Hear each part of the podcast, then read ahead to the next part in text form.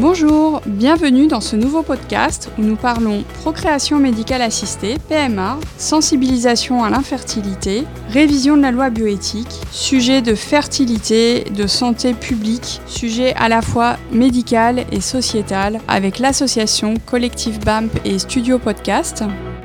Bonjour André Sicolella, membre du réseau Environnement Santé. Bonjour. Bienvenue dans ce podcast dédié à l'infertilité, espèce humaine en danger. Nous sommes très heureux de pouvoir parler d'un sujet de santé publique euh, avec vous.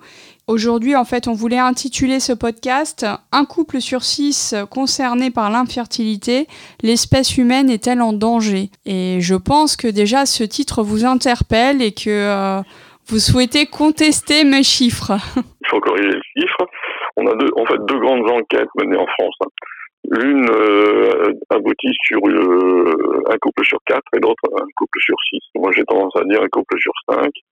Euh, voilà, donc c'est, il faut savoir qu'en 1991, l'étude qui avait été menée par Patrick Tonneau aboutissait à un couple sur sept. Donc, en voyant, on est passé de un couple sur sept à un couple sur cinq. Donc, un phénomène qui s'amplifie. Et c'est, on voit très, enfin, si on regarde l'évolution de la qualité du sperme, ça, c'est, ça se mesure euh, assez bien à travers les données du SECOS. On est effectivement aujourd'hui, avec l'échéance, euh, l'évolution. Enfin, un, un, homme de 30 ans a perdu en 50 ans deux spermatozoïdes sur trois. Très bien. Alors juste pour les auditeurs, je vais expliquer ce qu'est euh, le SECOS. Donc le SECOS, c'est des centres de dons de gamètes. Voilà. Donc euh, pour les couples qui ont des problèmes de, de, gamètes, qui ont besoin de recourir à du don de spermatozoïdes ou du don d'ovocytes, ils se mettent sur liste d'attente euh, au SECOS en France. Et du coup, donc vous dites que la situation en fait s'est aggravée, hein, si on comprend bien. Il y a une, une série télévisée qui euh, fait parler d'elle euh, en ce moment qui s'appelle The Handsman Tale, la servante écarlate en français. En fait, il s'agit d'une société qui a basculé en fait, euh, suite à des problèmes liés aux perturbateurs endocriniens, à une écologie qui euh, s'est abîmée, euh, du coup des problèmes de fertilité qui se sont agrandis. En fait, hein, ils disent dans la série, il n'y a pas eu de naissance depuis presque dix ans dans certains pays. Ils ont classé les femmes, certaines en statut d'éleveuse et d'autres en statut de machine reproductrice. Et elles sont catégorisées. Donc on est dans un scénario totalement catastrophe. Euh, mais aujourd'hui, il est exploité par le monde du cinéma, un petit peu aussi dans euh, Game of Thrones où il n'y a absolument aucune naissance. Hein. On est dans Winter is coming, mais il n'y a pas que l'hiver qui arrive, il y a l'infertilité. C'est des scénarios catastrophes qui semblent faire écho auprès du public. D'après vous, comment qualifier la situation? Est-ce qu'on est vraiment dans une situation dramatique ou est-ce qu'on se rapproche de la réalité? Non, tout à fait. Le, le fait que le, sujet euh, en train de, monter aussi à ce niveau-là, au niveau d'une série par de série, ça traduit bien la perception. Effectivement, euh, le reste a organisé avec BNP hein, à Toulouse l'an passé un colloque qui s'intitulait Y aura-t-il encore des petits Occitans en 2040 Pourquoi? C'est parce qu'effectivement, Toulouse et Midi-Pyrénées sont c'est la région la plus impactée par la baisse de la qualité du sperme, avec la Nouvelle-Aquitaine. Euh, pourquoi 2040 bah, Si on prend les données du SECOS Paris et complétées par les, données effectivement de Santé publique France, sur 50 ans, on arrive effectivement à, une, à zéro du point de vue euh, du nombre de spermatozoïdes en 2040. Donc, euh, et, le Louis Puchant, qui est le patron du, du, de, de Toulouse, du CHU de Toulouse, nous a dit qu'on était peut-être optimiste en disant 2040. Donc c'est effectivement une situation euh, très très très préoccupante.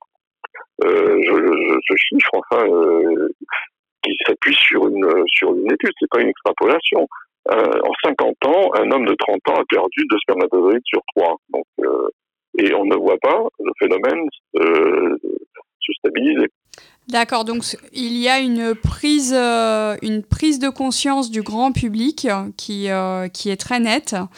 Et du coup, euh, avec l'intermédiaire du, du, réseau environnement santé, d'après vous, quelles sont les solutions qui peuvent être mises en œuvre? Parce qu'on tient un discours un petit peu alarmiste, mais qu'est-ce qu'on peut faire pour améliorer la situation ou, ou freiner cette, cette catastrophe?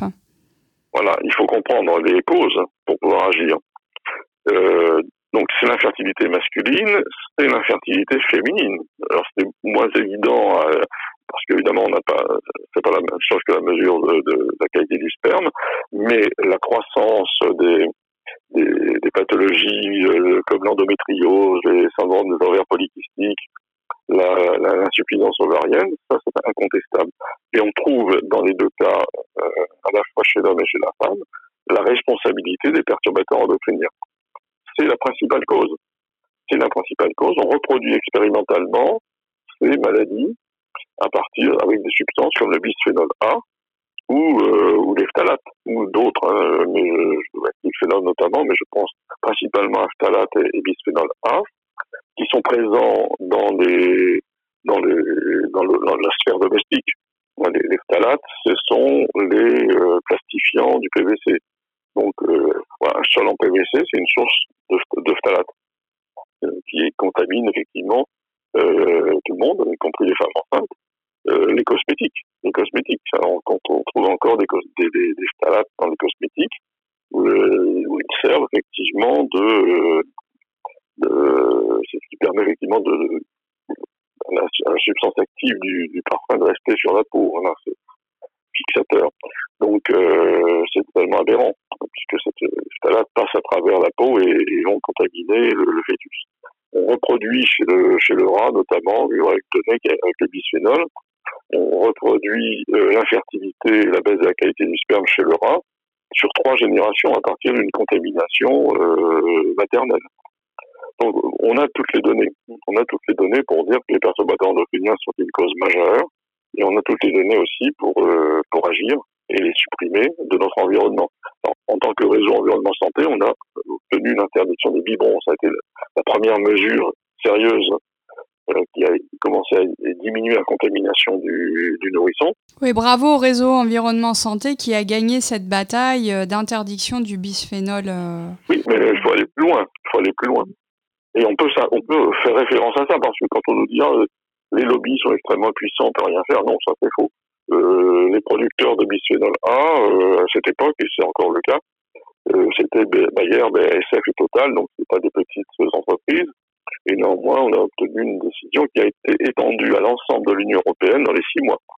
On a obtenu aussi des députés, un vote unanime, des députés des sénateurs, un vote unanime pour interdire le bisphénol A dans les contenants alimentaires malheureusement, ça reste une spécificité française. Vous voyez, on fait des boîtes de conserve françaises et puis euh, euh, le monde entier peut, peut, utiliser des boîtes de conserve qui contaminent l'alimentation par le bisphénol. on est au début, mais il faut effectivement un grand mouvement citoyen pour, euh, pour changer la donne, parce que ce, cet enjeu de l'infertilité est majeur. Donc comment aller plus loin avec nos hommes politiques? Comment faire bouger les lignes? Ben, Il faut, il faut, il faut expliquer il faut traduire les données scientifiques parce que ces données scientifiques, elles sont dispersées par principe. Hein. Et donc, il faut les, les, rassembler et les mettre dans le débat public. C'est pour ça qu'on a créé le reste et agir avec une, des associations, notamment en BNP, pour faire prendre conscience de ça. Et euh, on a obtenu dans la loi euh, le, le, principe de l'exposome. Donc, il faut effectivement connaître les expositions et agir sur les sur les sur les causes, le principe, c'est la, la, suppression à la source. Donc on est au début de ça, mais il faut un grand mouvement citoyen pour porter ça parce que il s'agit de sortir de, de l'irresponsabilité euh, entretenue depuis des décennies, puisqu'on a mis sur le marché ces substances on peut on peut considérer qu'il en 1945, euh, on ne savait pas grand-chose. Bon, peut-être, encore que. En tout cas, aujourd'hui, on sait, et on sait, on le sait précisément, continuer d'utiliser des, perturbateurs endocriniens dans des, produits ménagers, par exemple, ou des, matières plastiques, ou euh, des produits de nettoyage, hein, par exemple phénols, euh, les phtalates dans les cosmétiques ou dans l'alimentation, puisque tout ça se retrouve dans l'alimentation, tout ça est une hérésie. Et comment traiter, euh, comment traiter cela avec les grands industriels? On sait que dans certains pays, par exemple, Coca-Cola enlève les, les, bouteilles en verre pour introduire le plastique, donc va dans une démarche complètement à l'inverse en fait de ce qu'il faudrait faire. Oui, ben, voilà, on a, on a remplacé les biberons bisphénol par des, des biberons en verre, ben, c'est pas, pas dramatique, au contraire. Voilà, il faut changer notre mode de vie. Et euh, c'est en train de se faire. Je pense que la prise de conscience dans la société, notamment chez les plus jeunes, se fait. On le voit bien sur le changement climatique. Aujourd'hui, il faut, il faut, il faut euh, ramener tout ça. L'infertilité, c'est un élément, c'est un peu la partie énergétique ça se voit. Mais c'est un élément de la crise sanitaire. La crise sanitaire, c'est l'épidémie de maladies chroniques. Alors, j'emploie le mot épidémie, c'est le mot qu'utilise l'OMS, l'Organisation mondiale de la santé. On a des décisions qui ont été votées à l'Assemblée générale de l'ONU en septembre 2011, renouvelées en septembre 2018. Le monde entier est confronté à cette épidémie. Mais la politique, les mesures politiques ne suivent pas. Donc euh, voilà, la France a commencé à prendre des mesures limitées mais quand même novatrices. Mais il faut continuer. Il faut, il faut que les citoyens eux-mêmes, par leur choix de consommation notamment, c'est l'alimentation bio, par exemple. Voilà. diminuer supprimer la contamination par les pesticides, qui sont pour une grande part des perturbateurs endocriniens. Voilà une, une façon aussi d'agir pour euh, éliminer à la source. Faire des cosmétiques qui ne contiennent plus ces substances. Euh, nous avons lancé la charte des villes et territoires sans perturbateurs endocriniens, de façon à mobiliser les collectivités locales parce que la commande publique est importante. Les produits de nettoyage sans alkylphénol, eh bien, c'est déjà mis en œuvre à Paris. Paris, effectivement, euh, demande à ses fournisseurs des produits dans un phénol. C'est bien pour le, c'est bon pour la santé humaine, c'est bon pour la santé de l'écosystème. Euh, cette, cette, charte a été signée avec euh, la, la, mairie de Paris, c'est ça? Oui, tout à fait. La, la région? Alors la région a signé la charte, la région Île-de-France, la région Occitanie a signé, la région Nouvelle-Aquitaine. Près de 200 villes ont signé, donc Paris, Strasbourg, Limoges, Bordeaux, Toulouse, enfin, et puis des petites villes aussi des communautés d'agglomération, comme à Saint-Omer par exemple. Donc euh, trois conseils départementaux, donc le Tarn, la Haute-Garonne et, et, le, Bouche-du-Rhône qui va, qui va signer effectivement euh, cette charte dans, dans, quelques jours. Donc euh, voilà, c'est une mobilisation. Le Tarn a adopté un plan départemental de lutte contre les perturbateurs endocriniens. Donc j'en profite d'ailleurs pour signaler que euh, nous organisons avec le conseil départemental du Tarn le mercredi 20 novembre à Albi euh, un colloque qui va s'intituler euh, Santé environnementale perturbateur endocrinien, quelles conséquences pour nos enfants? Donc on est, euh, voilà, c'était une mobilisation qui se construit, mais ce, ces colloques peuvent être menés dans toutes les régions. nous préparons un colloque infertilité, environnement, donc fait refaire un peu la même démarche que celle qui a eu lieu à Toulouse. Bon, on propose en Alsace, on a le soutien effectivement de la mairie de, de, de, de notamment. Euh, sur ce thème, y aura-t-il encore des petits Alsaciens en 2040 Mais on peut le faire dans toutes les régions de France. Hein.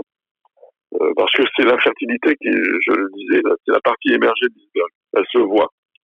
Oui, on commence à voir que nos petits bébés naissent pollués et euh, qu'il faut qu'on change les choses. Pollués, et ça a des conséquences sur leur santé. Oui.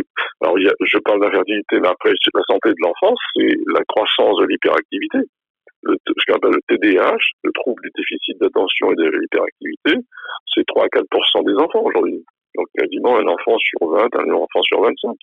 Est-ce que c'est quelque chose, est-ce que c'est quelque chose qui était mesuré il y a encore 10 ou 15 ans ou est-ce que ce sont des nouveaux phénomènes et donc on s'alarme euh, rapidement? Est-ce qu'on est vraiment en mesure de comparer? Oui, oui, tout à fait. On voit des évolutions. L'autisme, on a les, études américaines qui sont tout à fait transposables.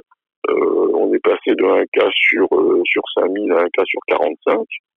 C'est énorme. C'est énorme. Euh, dans la croissance de l'asthme de l'enfant, c'est aussi, on a les données notamment qui montrent le lien entre l'asthme de l'enfant et le sol en PVC. Mais l'asthme progresse dans toutes, les régions du monde. Parce que ce mode de vie, c'est quel mode de vie occidental, c'est répandu sur la planète. Et euh, la croissance du diabète, la croissance de l'obésité du surpoids, sont pour le, qui sont large, pour une large part la conséquence de l'action de ces perturbateurs endocriniens. Oui, l'infertilité n'est pas un phénomène à, considérer spécifiquement. Enfin, évidemment, il faut le considérer spécifiquement parce qu'après il faut le gérer. Mais c'est très lié aux autres maladies. On a des études qui montrent qu'un homme infertile, eh bien, c'est un homme qui est plus exposé à des différents cancers testicules notamment, mais aussi, euh, et ça c'est plus surprenant, euh, cancer de la vessie par exemple, euh, diabète. Voilà, donc oui, les maladies, grandes maladies chroniques. Pourquoi? C'est parce que les causes sont les, sont les mêmes en fait. Hmm. On, recoupe, on recoupe différents facteurs. Et aussi pour les femmes, la croissance du cancer du sein, le cancer de la prostate chez les hommes, cancer du sein, les cancers hormonodépendants sont des cancers qui ont qui sont largement euh, la conséquence d'une exposition pendant les grossesses hein, à ces perturbateurs endocriniens. Euh, Aujourd'hui, vous voyez, les cancers du sein touchent des femmes de plus en plus jeunes. Plus. Donc ça, c'est le cancer de la prostate des hommes de plus en plus jeunes. Donc les générations qui ont été exposées pendant la grossesse, elles développent effectivement ces maladies chroniques à un âge plus avancé et euh, dans des formes beaucoup plus agressives en plus. Ça, c'est aussi un phénomène qui, dont on parle peu, mais qui, est indiscutable. Donc, vous voyez, agir sur l'infertilité, il faut agir sur l'infertilité, mais avoir bien en tête que c'est aussi important de relier ça à toutes les autres maladies chroniques qui touchent de plus en plus les jeunes, les jeunes adultes, et qui, euh, qui à terme, enfin, enfin, pour moi, c'est une crise sanitaire, euh, et de même ampleur que la crise euh, climatique. Il faut faire le lien entre les deux. On ne résoudra pas la crise climatique en, aggravant la crise sanitaire, par exemple. Oui, euh, isoler les, habitations, c'est très bien, mais isoler les habitations avec un environnement intérieur comme celui d'aujourd'hui, c'est augmenter la crise sanitaire.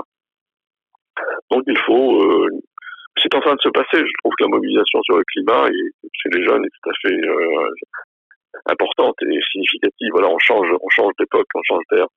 Et donc, euh, Nous sommes en pleine euh, transition écologique et transition sociétale, effectivement. Donc, les choses sont en train d'évoluer. En tout cas, il y a eu une prise de conscience très large du public sur euh, le phénomène, non pas que de d'infertilité, qui est peut-être la partie visible de l'iceberg, mais de tout ce qui se passe derrière. Il reste encore énormément de scepticisme autour de de, ces causes. Hein. Je pense que les années, euh, malheureusement, donneront nous donneront raison, mais euh, en tout cas, merci beaucoup euh, pour, ce combat que Réseau Environnement Santé et l'association collective BAM, puisque ce sont deux associations partenaires. Merci pour les combats qui sont menés. Merci d'être ensemble. Ça rend plus fort pour faire évoluer la société de manière homogène et effectivement il faut que ce soit un ensemble global de choses qui évoluent. Euh, on repensera les intérieurs. Je pense que les, c'est tout un tas de, métiers qui se mettent en route pour repenser tout ça. Hein. des architectes euh, pour repenser l'intérieur, euh, moins consommer, les habitudes des uns et des autres à changer. Ça prendra probablement une ou deux générations pour. Mais c'est passionnant. En même temps, c'est formidable pour votre génération. là, il y a, voilà, on s'attaque à un problème majeur et, avec des, chances de succès, euh, plus la mobilisation sera importante, plus on y arrivera. Donc c'est vraiment une grande mobilisation. Voilà, je crois même que pour cette rentrée scolaire 2019-2020, euh, euh, le thème de, l'écologie ou de la protection de l'environnement fait partie des, des, nouveaux sujets enseignés de différentes manières à l'école pour sensibiliser les nouvelles générations. Euh, voilà, moi j'ai une petite fille cet été qui chantait euh, La pollution c'est pas bon, il faut faire attention. Ah oui, bah voilà. Et, on peut me traiter de bobo si on veut. Je suis ravie en tout cas que les enfants soient sensibilisés euh, à tout ça. Non, je cite Gaël Faye qui dit dans une de ses chansons on n'aura pas 60 ans parce qu'on on, crèvera du bisphénol. quand je, on m'a transmis ça, j'ai trouvé que c'était effectivement euh, chanson bien révélatrice de la, prise de conscience, malheureusement, de cette situation. Mais, il ne faut pas se contenter de déplorer, il faut agir et c'est tout à fait possible. Très bien. Merci beaucoup, André euh, Sicolela, pour cette euh, participation du réseau Environnement Santé au podcast. Euh, je rappelle que Réseau Environnement Santé et l'association collective BAM sont partenaires. Merci pour tous ces combats menés. Nous sommes ravis de vous avoir euh, écouté et euh, nous espérons vous recevoir dans un prochain épisode. Merci beaucoup André. Merci, au revoir. À bientôt dans un prochain épisode.